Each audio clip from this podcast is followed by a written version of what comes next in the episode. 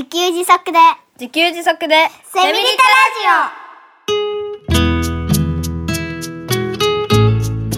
この番組はパーマカルチャー研究所の三つくりゆうきが自給自足で幸せなセミリタイヤ生活を送る知恵をお届けします。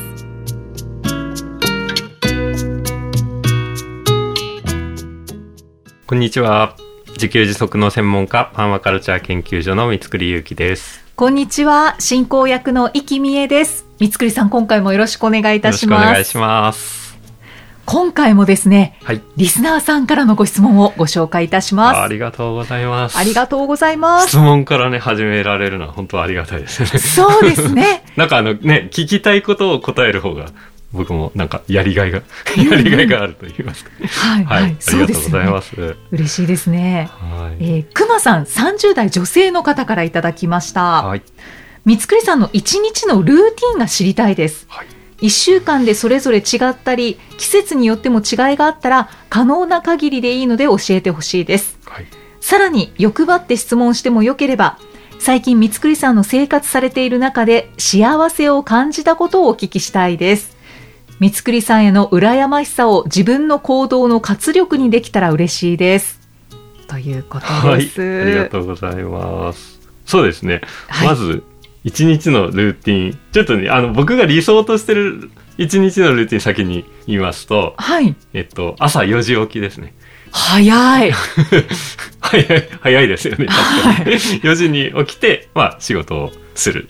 まあ、仕事、そうですね。食事、まあ、あとは、朝食食べたり、お昼食べたりはいろいろあるんですけど、もうはい4時に起きて、はい18時まで、マイペースで何かをやってる。まあ、仕事ですね。おーで、そう、いきなり4時から18時まで飛んじゃうんですけど。あの、まあ、その中でね、ご飯食べたり、掃除したり、洗濯したり、うんうんで、仕事したりですね。だから4時から18時まではそんな活動をして、はいまあ、18時になったら、お酒を飲みながら家族と過ごし、はい。で、20時、夜8時になったら寝る。おー。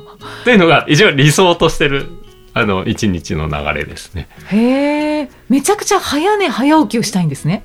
ああ、うん そう、結果的にそうなってますね。あー、うんうん、まあ、早起きの方が気持ちがいいので、あー。はいあとは、なんだろうな、子供と、まあ今は、子供は中1小3になったので、はい。全然寝る時間も遅くなったんですけど、なんかちっちゃい頃から夜一緒に寝ちゃった方が、まあ、全体的に生活が回りやすいので、うんうんうん。20時に寝ることをなるべく目標としてます。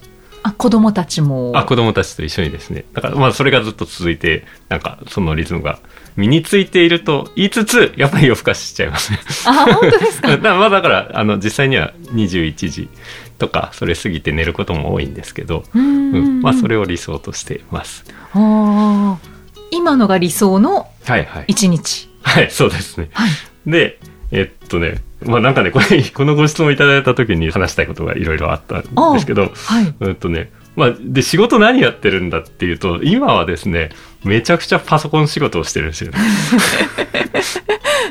えー、パソコンばっかりやってますね。イメージと全然違うんですけど。そう、イメージと違うじゃないですか。なんかいつも畑か山に行ってるイメージなんですけれども。そういうイメージあるあると思うんですよね。はい。で、だからね、え、えって感じじゃないですか。はい。そう、だからなんでって感じなんですよね。まあ、とは言ってもね、自給自足の仕事は、えっと、農作業、まあ畑とかですね。畑作業とか、まあ僕は、はやっぱり薪なんですよ、薪。えー、4世帯分の、まあ近所の方の分のも含めて、4世帯分の薪を作るというのを、だいたい6、7、8、9月、結構ずーっとうん やってるんですよね。冬のためにですね。はい、そうですね。だから、まあ、それが終わると、その自給自足的仕事がはい。すごい減るんですよね。ああ、うん。だから、それ以外の仕事もできると。で、それ以外の仕事なんだって 僕のそれ以外の仕事は何なんだって感じなんですけど、はいはい。あの、まあ、自給自足を、パーマカルチャー研究所として、自給自足のね、やり方を教えると。いうのが一応仕事ですので、そうですよねまあ、それの、もうちょっと言うと、パーマカルチャーオンラインスクールを運営していたり、まあ、それ以外の講座も運営していたりするんですよね。なので、そういう講座の運営とか、あとは広報活動ということで、まあ今、ポッドキャストを収録するのも、はいはい広報活動ですよね。そうですね。で、ブログを書いたり、うんまあ、SNS で発信したり、今ね、あの、また本を出そうと思ってまして。そうなんですか？そうなん。です。宣言しちゃった。絶対出さなきゃっていう感じなんですけど、あの、本を書いたりっていう、うん、いうことで、その広報活動も、あの、講座運営も全部パソコンでやるので、はい。そうなると、パソコン仕事が増えるんですね。あーうんうん自給自足発信のためはい。とあとスクール講座のためにええ、ええ。パソコン作業がはい。多くなっちゃうわけですねそうで。すね。はい。うんだからまあ自給自足に関連しているといえばあ、そうです。関連してますよね。そうですね。だから、まあ僕のメインの仕事は発信なんですよね。ね。情報発信なんですよ。はい。うん。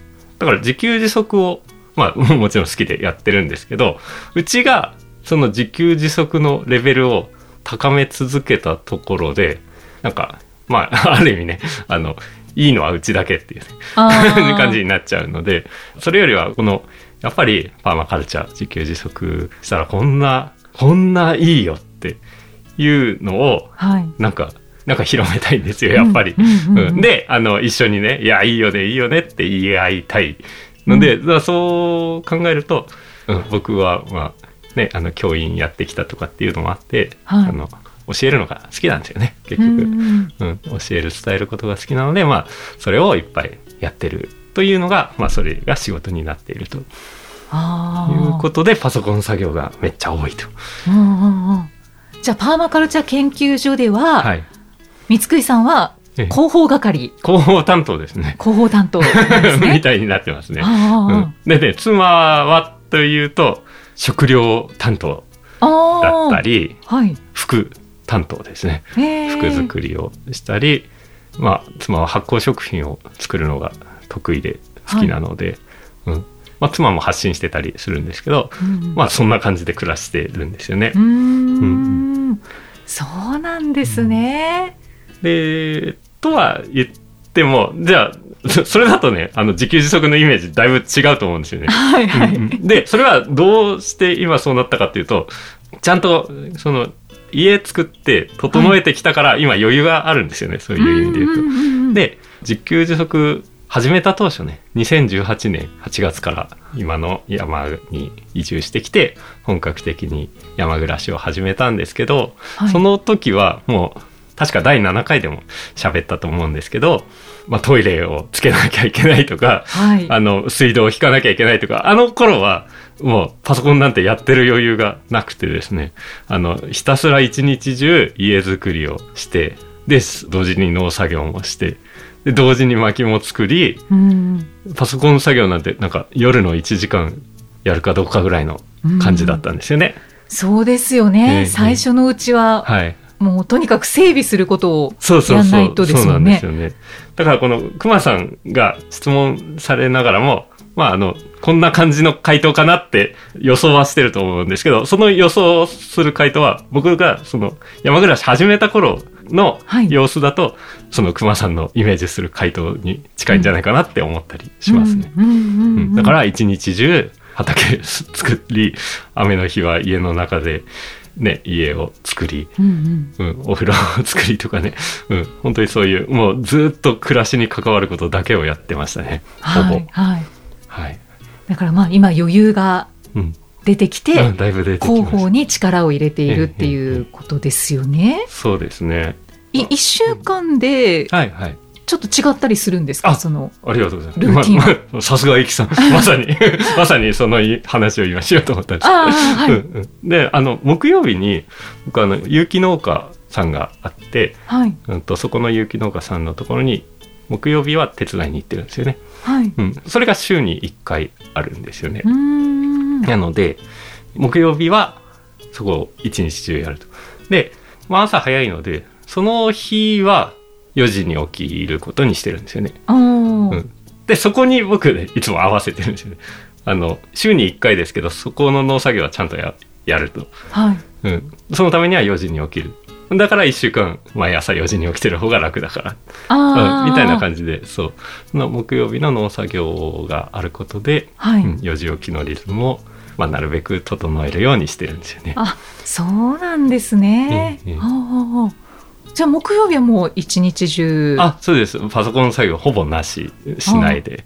なんかねそう農作業ってねずっと例えば草刈りを1日8時間やったりするんですよね。草刈りだけを8時間やる、うん、そうするとねやっぱ僕にとってすごい大事な時間で。うん。なんかねデジタルデトックスっていう言葉って聞いたことありますかね、はいはいはいうん。まあ、デジタルあの いつもパソコンスマホ付けの 毎日を送ってるので、うん、たまにねそういうところから離れた方がねあの心身ともにうんうん。休まるっていうんですかね。だからその草刈りして体はすごい疲れるんですけどなんか心というか脳というか頭はすごいリラックスうん。すっきりするんですよね、うん、だああからそれのリズムがすごいいいんですよね。うんうんうん。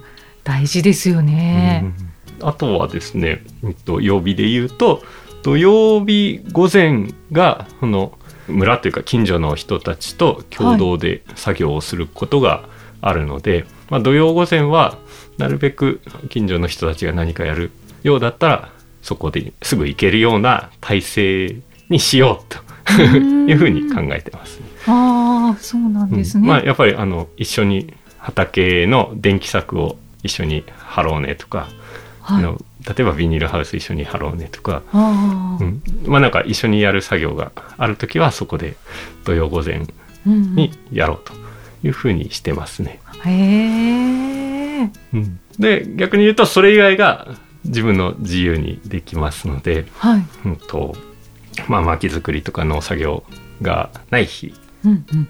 はパソコンをやりまくってると 今は今はそんな感じになってますねああそうなんですね。へえ。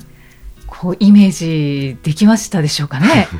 ああと幸せなっていう話がうんうん。ありまはいした、。えっとそうですねあ幸せを感じたことはい。最近生活されている中ではい三つさんが幸せを感じたこと。毎朝ですねあ毎朝。毎朝起きると、まあ、山の中というか山の中に住んでいるというか森の中に住んでいるというか、うんまあ、周り自然だらけなんですよねはい。で、まあ、プレハブに住んでるのでドア開けたらすぐ 山なんですよねうんうん。実はねやっぱり気持ちいいんですよねそうですようね。んなんかあの、まあ、キャンプに行かれる方ってリスナーさんの方で多いんじゃないかなと思いますけどやっぱりねキャンプ場山のキャンプ場に行って朝なんか目が覚めちゃってテントから出たらすごい気持ちいいってうんなんかわかると思うんですけどあれが毎日なのでなんかね別に寒くてもいいしはい。雨降っててもいいし